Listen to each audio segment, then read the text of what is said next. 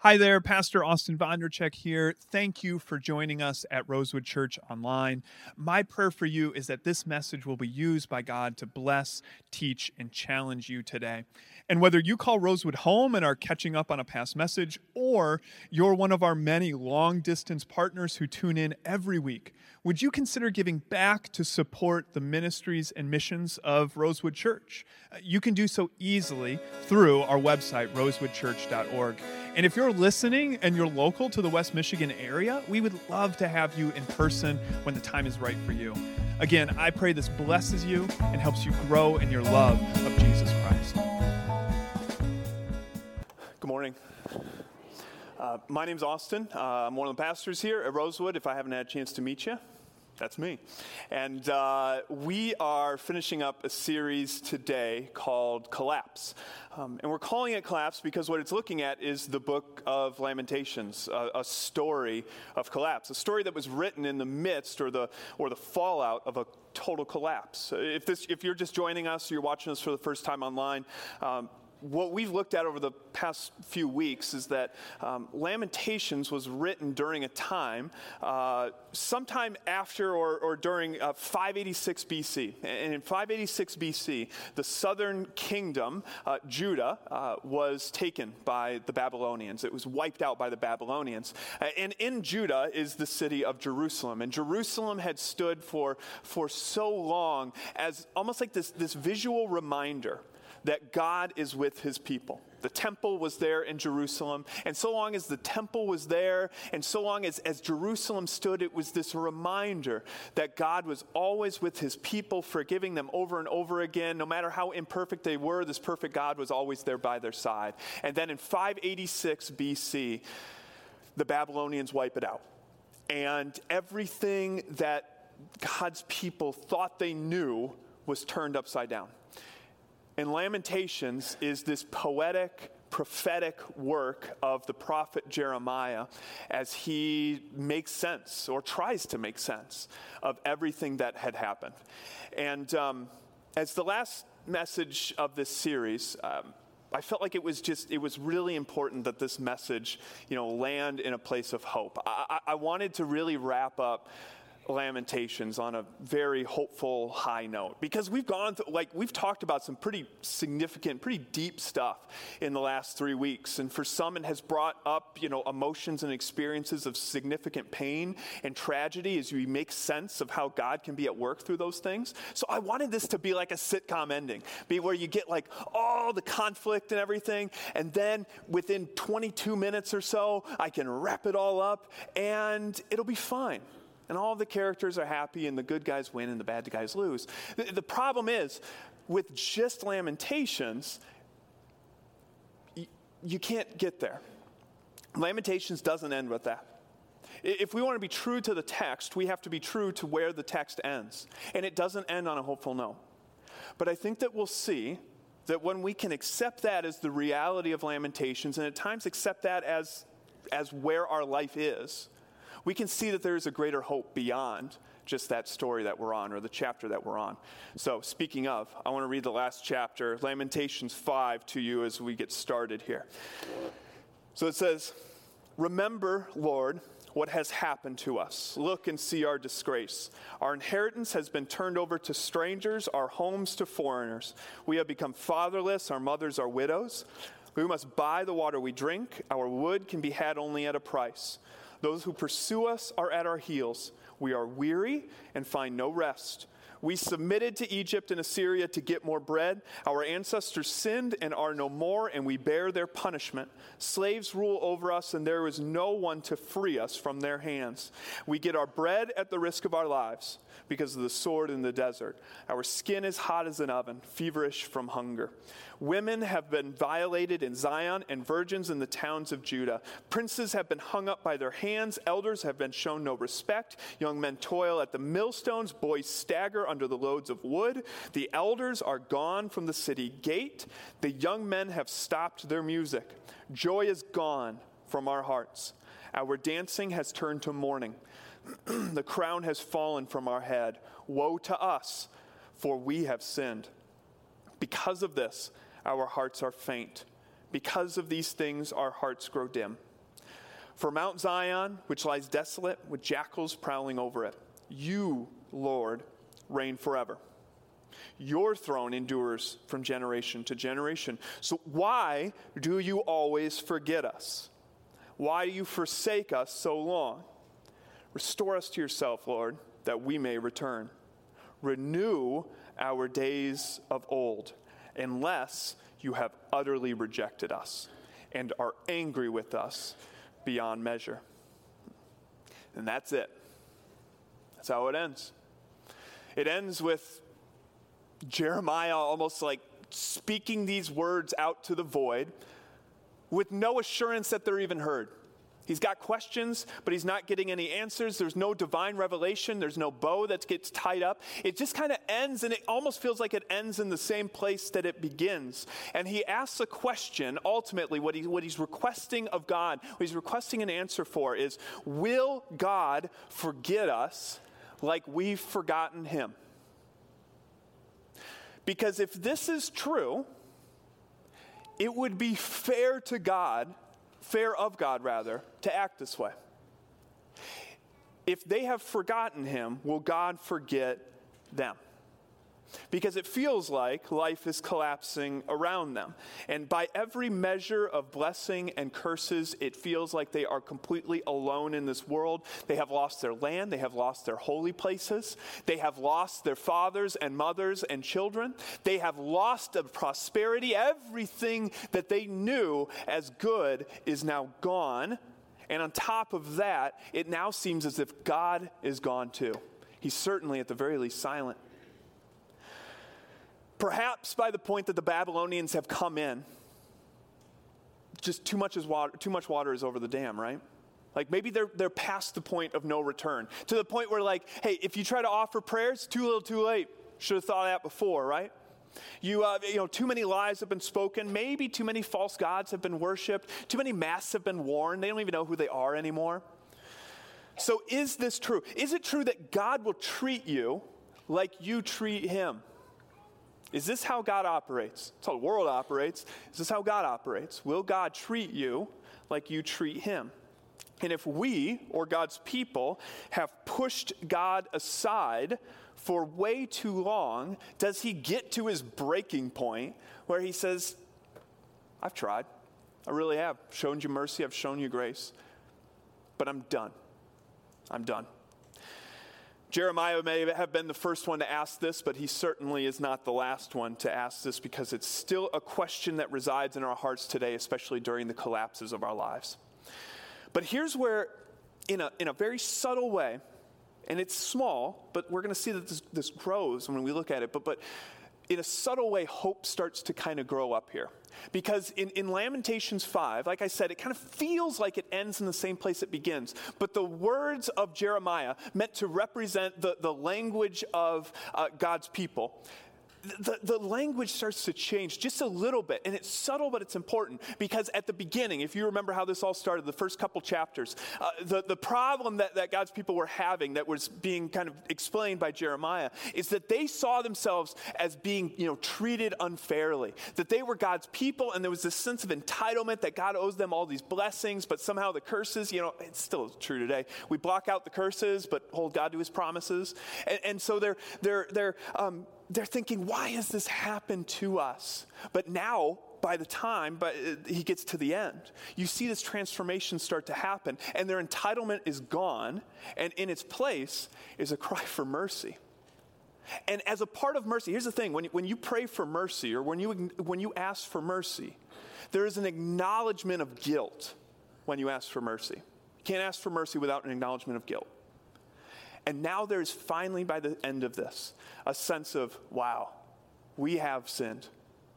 Our ancestors have sinned. We have sinned. And we are in this place. God, have mercy on us. Will you treat us like we have treated you? Lamentations 5 is this last ditch effort to sway God towards mercy and grace because they see that they are actually deserving of everything that has happened to them in this instance. But don't miss this part because this is, this is, so important to all of this. This is so important for how, how we look at Lamentations and how we look at, frankly, any part of Scripture. What we have to remember is that while Lamentations is over at the end of chapter 5, the story that God is writing is not. Lamentations is over, but there's more to come. There were events that led up to the events that take place in Lamentation. There are chapters that took place. And Lamentations represents a chapter for the lives of God's people. A terrible time, a dark time, a time of absolute collapse. But what we cannot miss, which would have been so hard for God's people to see from their vantage point, but from ours, we know that there are more chapters to come. That God's not done writing the story, there's more to come. There's more chapters to come.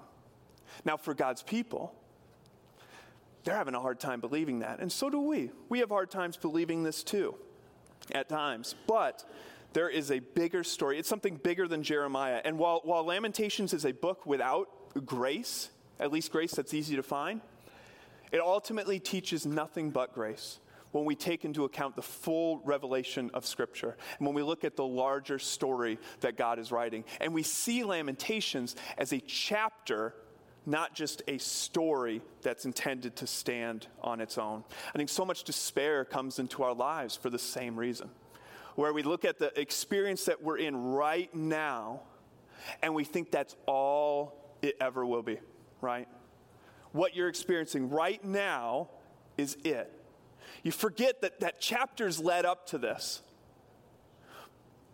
But we have a hard time trying, sometimes seeing that that's the way it's going to be, right? You've been there where there's no light at the end of the tunnel. It's just like, here it is. It's terrible. Everything's gone wrong. I'm at the end of myself, and it will be like this forever. That's how the people of Lamenta- that, that Lamentations is accounting certainly felt. And a lot of despair comes from believing that the chapter we're in is the entire story. The cry of the Israelites, or rather, or of God's people to God, I think can be summed up with, with a word. And it's a word that Pastor Howard kind of primed us on last week, but we're going to go a little further with, we're going to play with a little more this week. And the word is, is remember. Specifically, that God remembers his covenants or his promises and does not forget us. Now, God is a, God is a covenant maker. And, and he's a promise maker. And that's something that comes from, from his nature, his loving nature. Because of that, he is one who makes promises or covenants. Now, for some people here, you might think like covenant, that's new language, or you've heard it and you never like thought about it. What does this mean that God is a, a promise maker or, or a, a, a covenant maker? But the thing is, I think to understand uh, how our lives can be viewed in the midst of a collapse, we've got to understand God's love as a, a covenant maker. Okay, so so we're gonna again, if this is like new to you, or we're getting into theological realms, I just want to first say we are not living up in the sky. This is going to come back down to earth. And if this is something you know nothing about, what I'm going to give you in four minutes is one year of seminary. So at the end of this, you all can cash in for like a third of your divinity degree, and you'll be good. Okay, so we're going to talk about what's what's often called covenant theology. Okay, now coming up on the screen here are five covenants. They're in uh, chronological order. The first covenant is the covenant or the promise, I'm kind of using the same word interchangeably there the promise that God makes with Adam and Eve, right? He's, it, it, th- that promise establishes humanity in relation to God. Okay, now you may not have thought of that as a promise, but you may have thought of it as a broken promise when Adam and Eve eat of the fruit and now live under the curse of sin that we, that we all experience. The second covenant was the promise that God made with Noah. After the flood, he says, I won't do this again. Gives, puts a rainbow in the sky as a, as a, uh, um, as a seal of, of that covenant. And, um, and so that's the, the second promise. God is a promise maker. The third is the promise he makes with Abraham. Now, we're not even out of Genesis yet, so there's all this kind of promise making early in, in Scripture.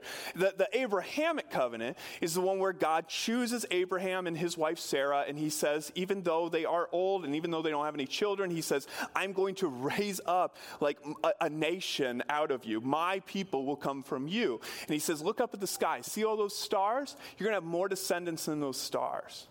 He says, I will give you land. I will be your God.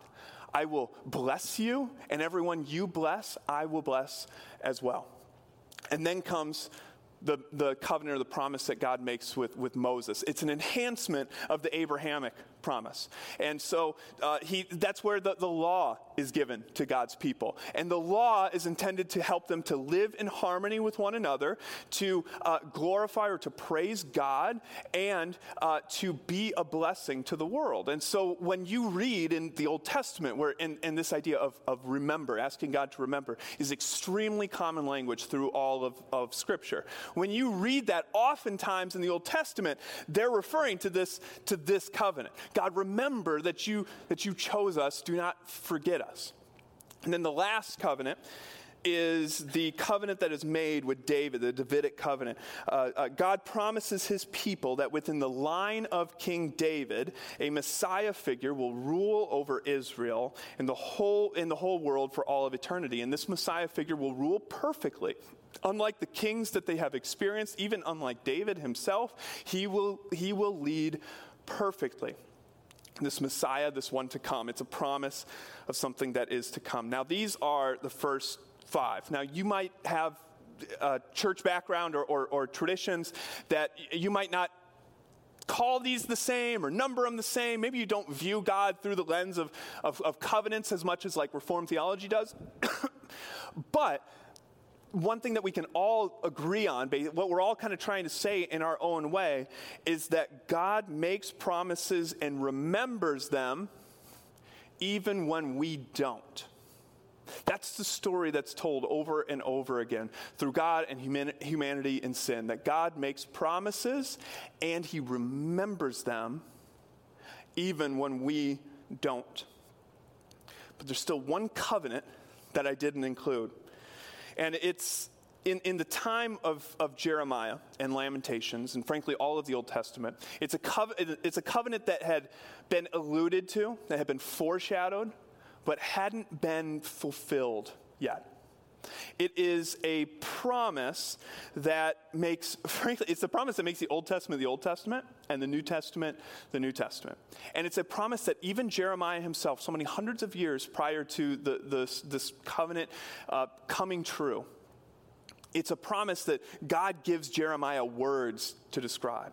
He says in Jeremiah 31, The days are coming, declares the Lord, when I will make a new covenant with the people of Israel and with the people of Judah. It will not be like the covenant I made with their ancestors when I took them by the hand to lead them out of Egypt, because they broke my covenant. Though I was a husband to them, declares the Lord. So he's saying, he's saying, I was faithful to them and they still broke it. So I am going to do something new. And he says, This is the covenant I will make with the people of Israel after that time, declares the Lord. I will put my law in their minds and write it on their hearts. I will be their God, and they will be my people.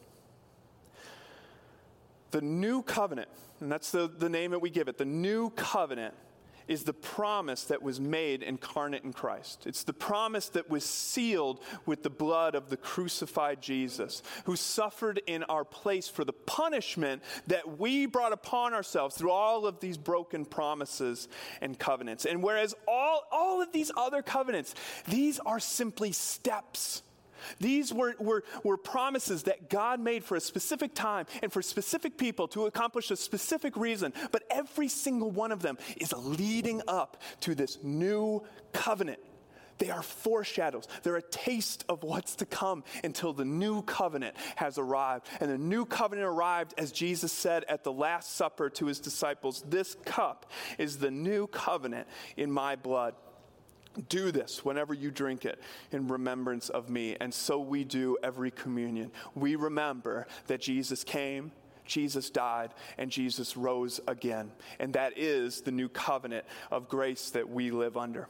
The final covenant is an unconditional covenant that is established and held together entirely by God. Unlike the other covenants where, where we had to kind of try to keep it all together as well, but would always fail, this one would be held together, would be sealed by God Himself. Lamentations is Jeremiah's prayer on behalf of the people of God to remember.